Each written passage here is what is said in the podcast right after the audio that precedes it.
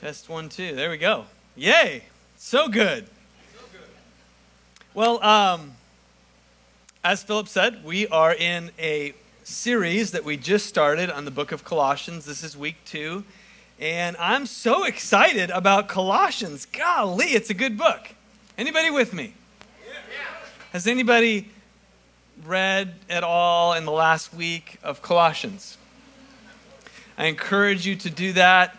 Thank you for doing a little uh, homework beforehand. I encourage you, it is so life giving. And so, whether you pull it up on your phone or grab your tablet or grab your actual Bible, but you know let's let's dive into colossians over the next couple of weeks even if you're just reading a chapter half a chapter it's so life-giving and so last week we were in colossians chapter 2 i'm sorry ch- chapter 1 and if you were here you remember we talked about the importance of seeing jesus as supreme and sufficient that he is above all that we talked about remember we talked about thor and the superheroes. And the problem with the superheroes is that there's always somebody greater that's coming, and until you get to Thanos, of course.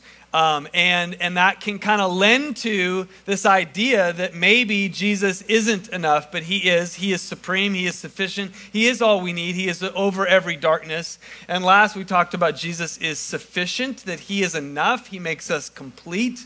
He has served up a table for us. And so uh, this week, we're going to dive into chapter. Oh, so we ended chapter 1 by that sweet verse where uh, Paul said, And this is the secret.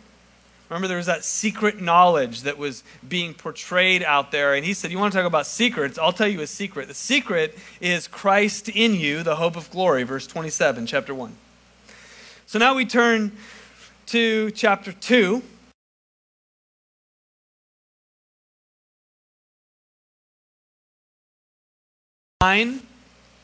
And it says this For in Christ, the fullness of God, that should be up there on a slide, the fullness of God lives in a human body, and you are complete through your union with Christ. I want to read it again.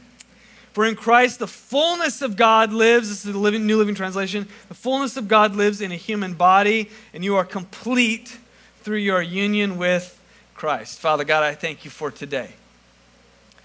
Holy Spirit, I thank you for your ability to open up our eyes to see, like we've never seen before, who you are, Jesus. Despite how easy it is to get off track and get our eyes on other things in this world, Holy Spirit, we're asking you today that you would continue to call us upward to this view of the kingdom and view of our Savior Jesus that changes everything. I pray you'd give us 2020 vision as we look into your word in Jesus' name. Amen. And so um, we're gonna kind of we're gonna kind of hit it today. We're gonna you know de- debunk some lies, um, and I just have two simple ideas. It's not complicated, but if we really dig into it, it's profound. And the first idea is this everything Jesus is, he is in you. Everything Jesus is, he is inside of you. I don't think you and I have any idea what it is that's living or who it is that's living inside of us. Like, how would we live differently if we understood even just a little bit the magnitude of what it is to have Christ inside of us, the power and the confidence and the boldness that we walk with? It doesn't mean that life is easy, it doesn't mean that all of a sudden our problems disappear, but it means deep inside, right? We know that that's what, where real significance, real joy, real happiness, real confidence, and boldness, we realize that all, all of that deep inside is where it comes from. It's not, uh, it's not superficial, right? It's not the outside, it's deep inside. Everything Jesus is, He is inside of me. But there's a problem. In Colossians, the Colossians church is facing major pressure from, from the outside. And that's partly why Paul writes this letter. It's partly why, and we talked a little bit about the pressure last week, but there's more pressure going into chapter 2. And the things that Paul gets into, he really dives into some of the pressure that the Colossians church, church is facing. Have you ever felt uh, pressured to do something?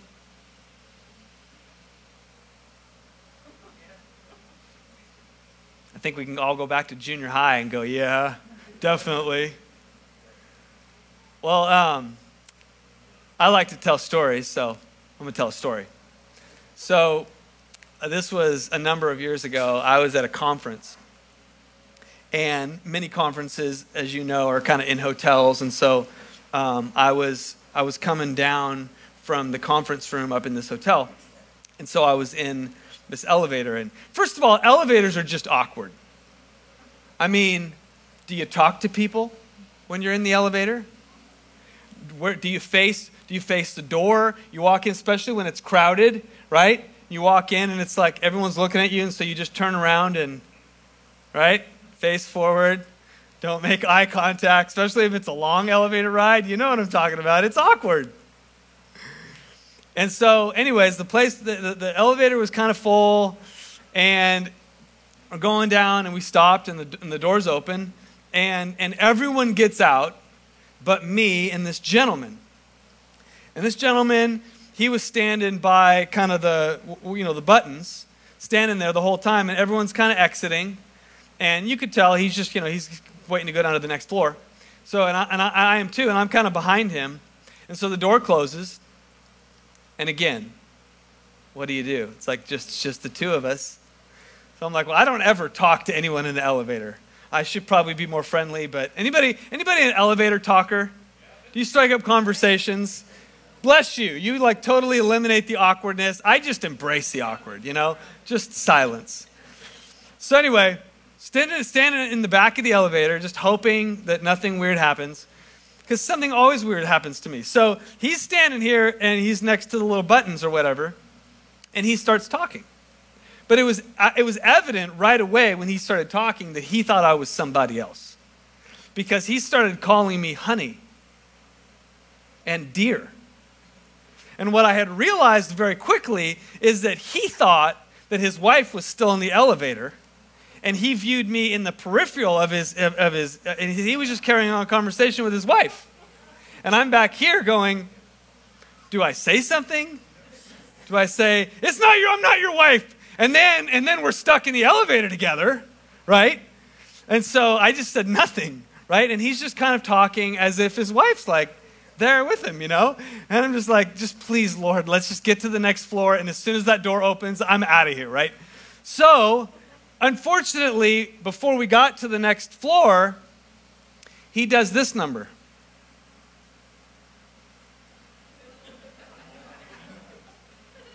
and he walked, because again, he's talking, he's convinced that his wife is back here, right? And for whatever reason, he's just standing, I think he was just kind of talking to himself, talking to her, you know, waiting for the deal. And so he goes back, because like before the door opens, to like grab her hand so that they can walk out together. And so I'm like, he's getting closer. Finally, he touches my hand. And I'm like, it's not your wife, it's me. He turns around and he's like, ah! So now we're standing in the elevator, super awkward together. He just tried to grab my hand, and finally the door opens and we leave. Oh my gosh. Why does this always happen to me, Ed?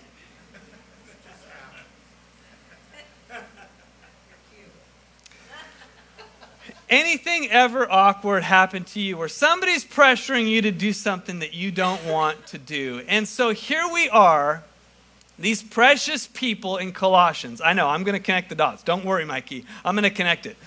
These precious people in Colossians who are, are trying to follow Jesus.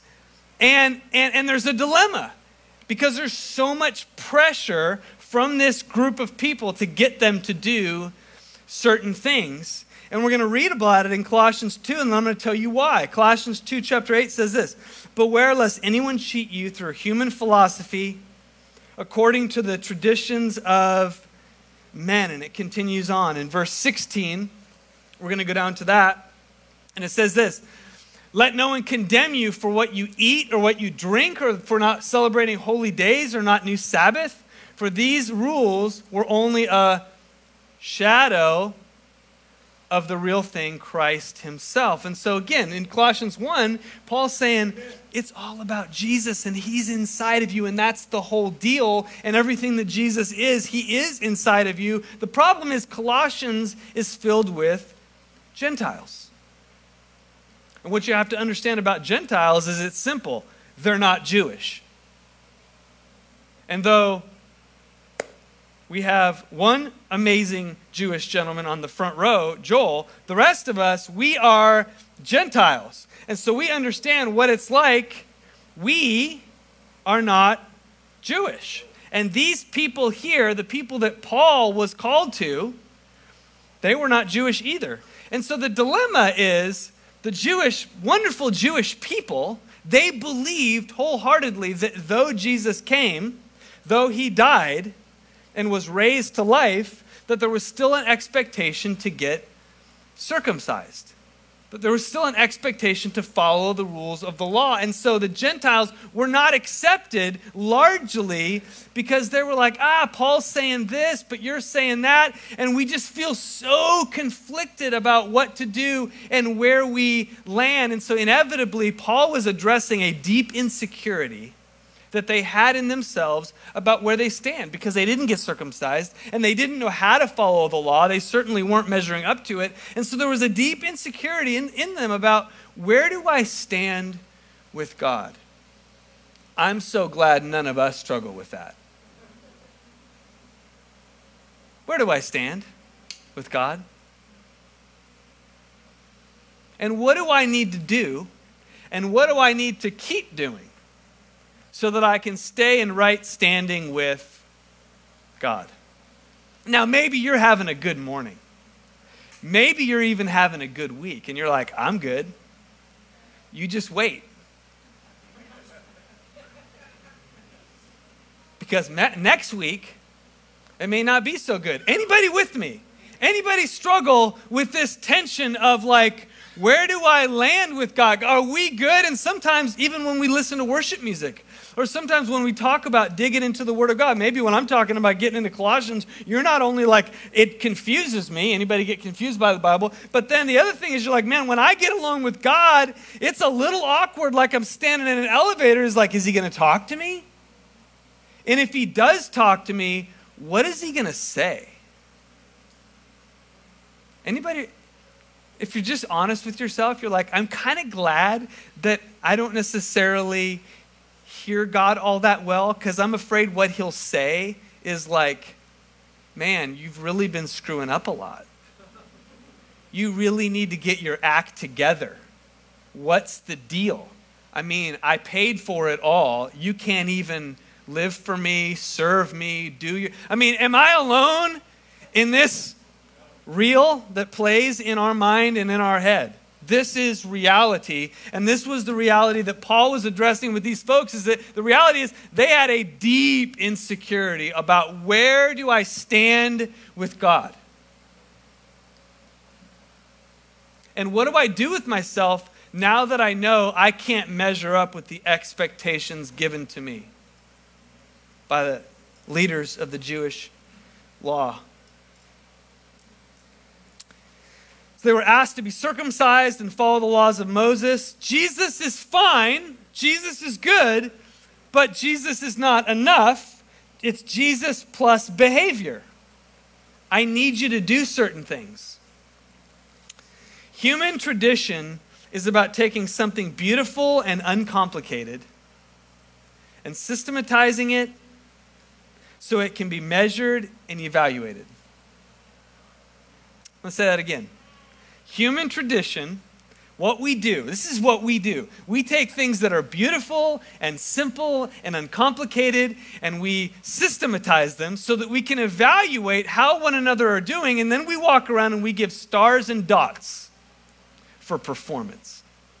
We elevate people's status because, way to go, you're amazing. You're, you're checking all the boxes. And we walk into a church setting and we look at the leaders and the people and we go, wow, they must be given a lot of stars for their, for their church attendance. By the way, oh, we keep track, right? For, for how much Bible reading you do, how many verses do you have memorized, right? Your heritage. I mean, we keep track of all this stuff, right, Ed? And we go, wow, these people must be amazing that they've, they've risen to that status. And then it makes us even more insecure because we know when we look in the mirror that we don't measure up to any of those things. And here we are having the same dilemma that they did in Colossians. Everything Jesus is, he is in you. And I just want to say this right out of the gate that insecurity, put this up there, insecurity, shame, and condemnation have no place in the kingdom of heaven. They have no place. And so, and so as we evaluate and, re, and, and, and, and consider the reality of Jesus in us, we have to understand that that gives us great boldness and great confidence that when there's insecurity, when there's doubt, when there's condemnation that comes, you need to know that that's not the message coming to you from heaven. And we see that because of Colossians chapter 2. And again, I, I realize we're going to hit a lot of scripture, but like this is so profound. Colossians chapter 2 and this is Paul addressing this reality, the same reality we have today in verse 11. It says, When you came to Christ, you were circumcised. Pause. This was the whole deal, right? You're not circumcised, you're not living up to it. And Paul's like, Wait a minute. When you came to Christ, something took place in your life and, and, and, and you can't see it physically, which is why you struggle. Because we're always looking for something exterior to prove our merit, to prove our value, to prove our worth. And Jesus is saying, it's not on the outside. That's what the Pharisees did. They said, man, how can we make the outside of the cup shiny? So everyone can give you a star and say you're awesome. And Jesus is like, I'm doing something on the inside, something brand new. And so Paul says, when you came to Christ, you were circumcised. But not by a physical procedure, it was a spiritual procedure, the cutting away of your sinful nature. Hello. For you were buried with Christ when you were baptized. And with him, you were raised to a new life because you trusted the mighty power of God who raised you from the dead. So Paul's saying what's happened to you isn't, it's not exterior. It's something deep in your being. So, some of us, we still struggle with this idea of like, not only where do I stand with Christ, but how solid is this relationship? I mean, we've all had many relationships that were not on solid ground. We got hurt, they left us, they broke our heart. I mean, back to middle school. Hello. We've had so many relationships in our life. Maybe our dad or our mom or that coach. We've all had relationships that have broken our heart. So we step into this relationship with God, and not only are we saying, man, what do I need to do to stay in your graces? But we go, how solid is this thing? And I just need you to know that everything that Jesus is, He is inside of you, and you are so woven together with God. You are woven. He is in you. You are in Him. Christ is in God. You are so net tight. And listen, there's a whole theology out there that, like, hey, if you're not careful, you'll fall out of the grace of God. If you're not careful, you might just lose this thing altogether. And listen, I just want to say that's absolute garbage. You are so knit into God. He in you and you in him. He has raised you to life. You are brand new on the inside. You didn't get into good graces with him because of what you did. You're not going to fall out of good graces because of what you've done. And that's not a license to go do whatever we want. That's an empowerment for us to say, man, now I get to live this incredible holy life to God because he's transformed me in my relationship with him. And my love in him is solid. That's why Paul can say in Romans chapter 8, What can separate us from the love of God? Let, us just ask ourselves that question for a minute. What can, what can separate me from this relationship that I have? How solid is it? What, what kind of graces am I in with God? And let's just allow Paul, the writer of Colossians, to answer it in, in, in, Romans chapter 8. Nothing can separate you from the love of God in Christ Jesus because everything He is, He is in you. So you get up every day, you put your shoulders back, and you walk with a confidence and a boldness that Jesus is inside of me. His love is oozing out of my pores. I am in right standing with Him, and now I can go live today like a son and daughter of the King. Come on! That's good news. I'm all fired up.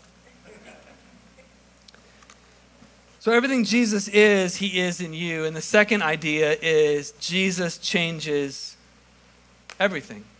So, not only are you secure, secure in him, but make no mistake, Jesus is about a total soul makeover. He wants to just transform every little thing about you to make you look like His Son God make his son Jesus to make you talk different and think different and walk different because Jesus is inside of you and he is changing everything. So Paul shifts the narrative.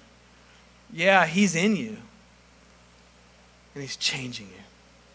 His power and his miracle working might, the same spirit that raised Christ from the dead, is inside of you. And so I just have a simple question for us. Do you believe in the miracle working power of God? Well, yeah, of course we do. We're in church, Shane. Yeah, obviously. Do you believe in the miracle working power of God? The same question was asked to a guy in the Old Testament named Ezekiel. I love this, this story, and I won't read it all, but I want to explain it just for a second because it's, it's so relevant. And God has, has asked me this using this passage many times. God comes to a prophet named Ezekiel, and he gives him a vision. And we read about it in Ezekiel chapter 37.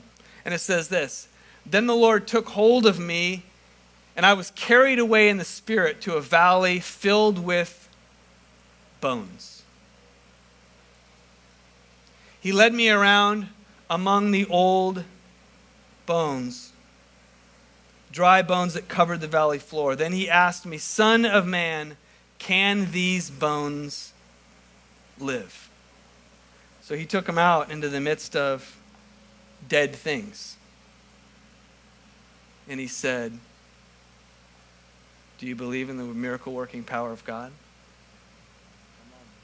And Ezekiel's answer was, I don't know, Lord. I mean, if you keep reading, Ezekiel's answer was, Only you know, Lord because I got nothing. Ever been there?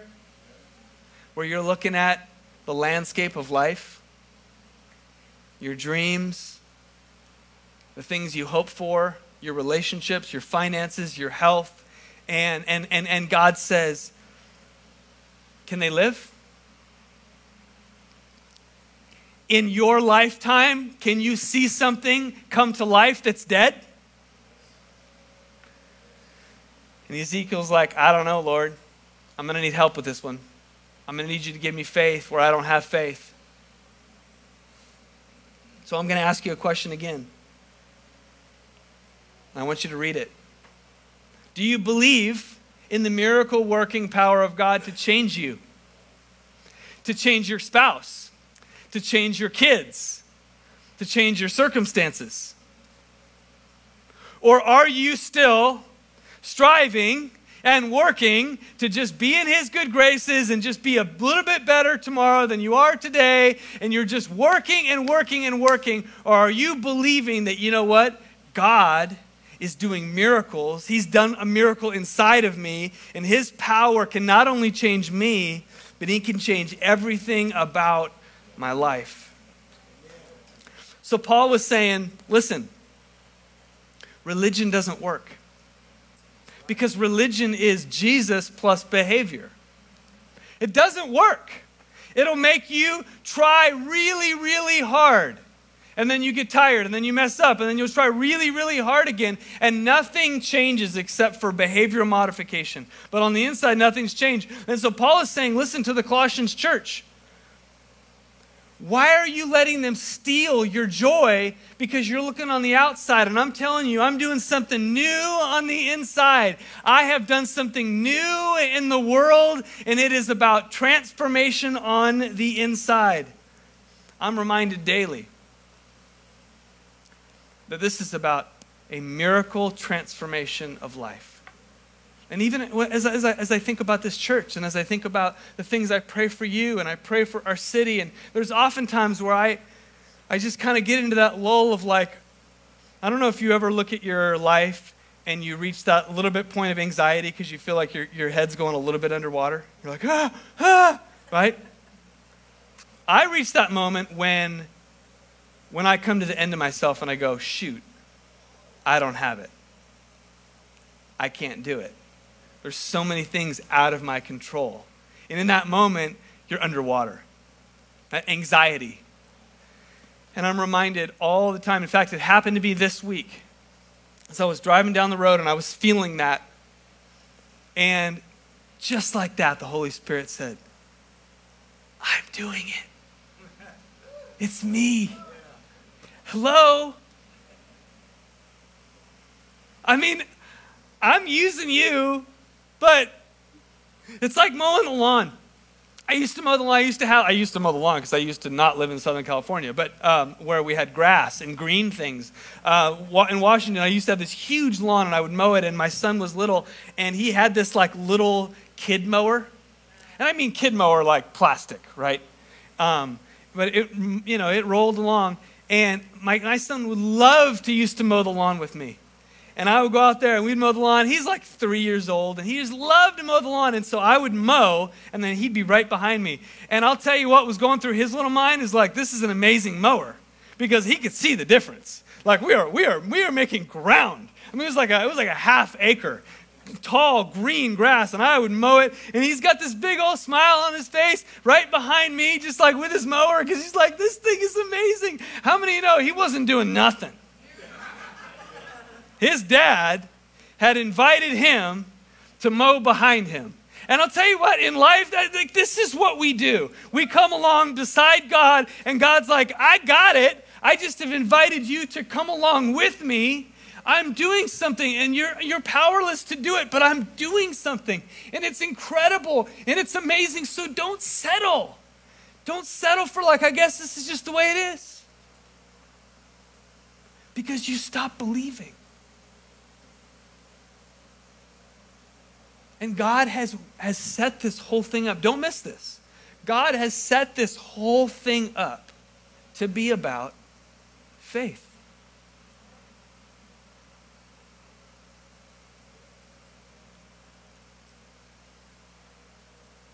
Jesus, I want to believe. Tomorrow when I get up, I want to say, God, I, I trust you. I believe. And it's not like this working up of faith. It's just, God, open up my heart to say, I have faith to believe that you're doing something. And I trust you in your will according to your way. It's not my will. I'm not, I'm not pushing square peg, round hole to get my thing done. I am for you and your glory and your plan.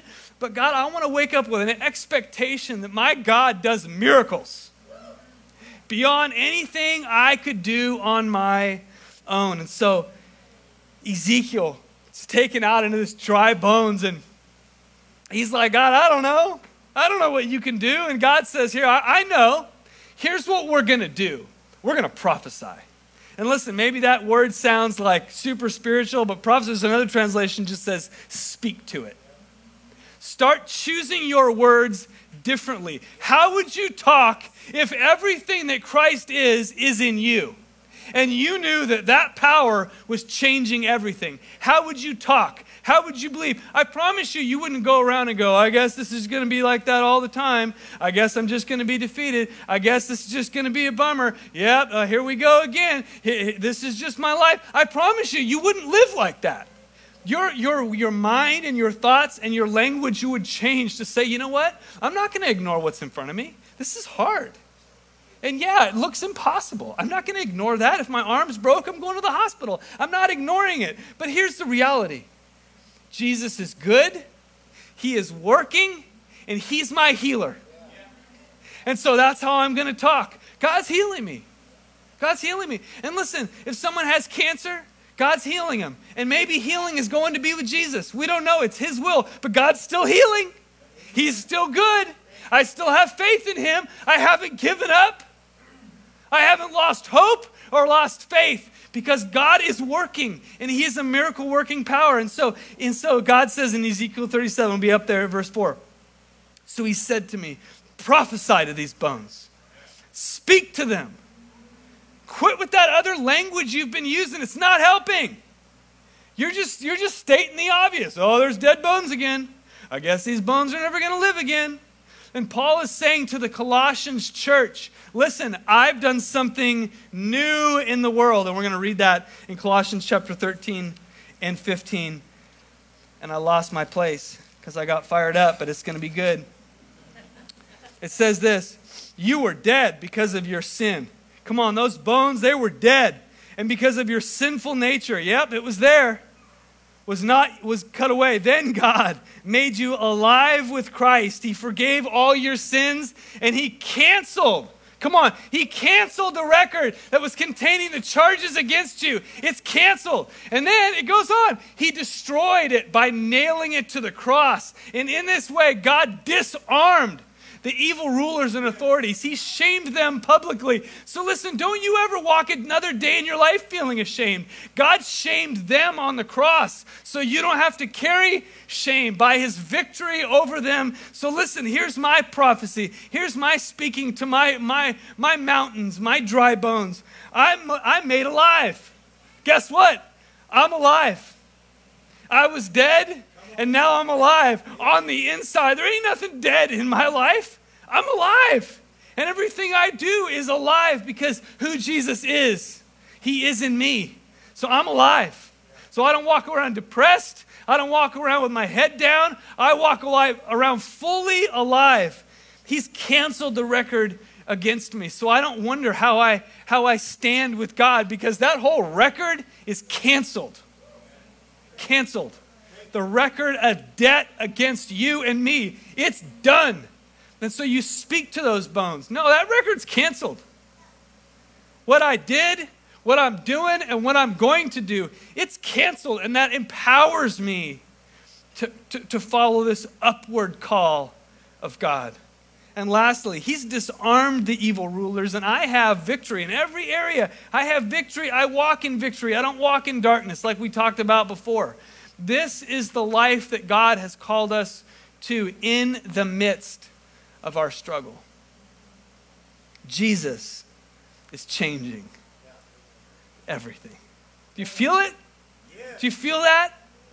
So when God says, hey, when God says, hey, let, let, let, let, me, let me show you the dry bones. I mean, these are not dry bones, but let's just pretend. Okay. Let me show you the dry bones.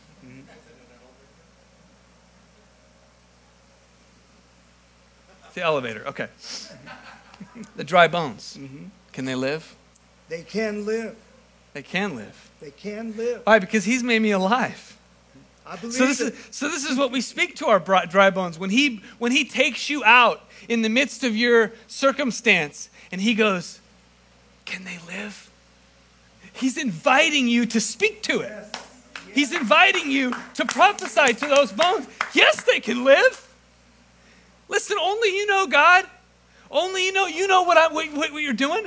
But I'm going to speak the way that I know you are. You are good. You are healing things. You are restoring things. You are moving things forward. Amen. Alex is going to get saved. I'm alive.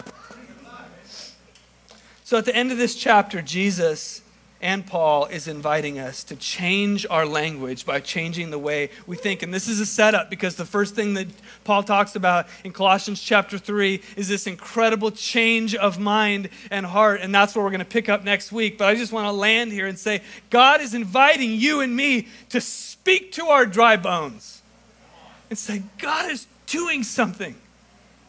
He is powerful in me changes everything. Father God, I thank you for today. I thank you for the invitation that you've given us to realize who you are and what you are doing in our midst. And so, Father, I pray you'd fill up our mouth with a new word. God, a new vision for our life and for our circumstances, that it would flow out of us like you've invited the Colossians church to realize that you are in us, the hope of glory. And I thank you for that in Jesus' name. Amen. God bless you.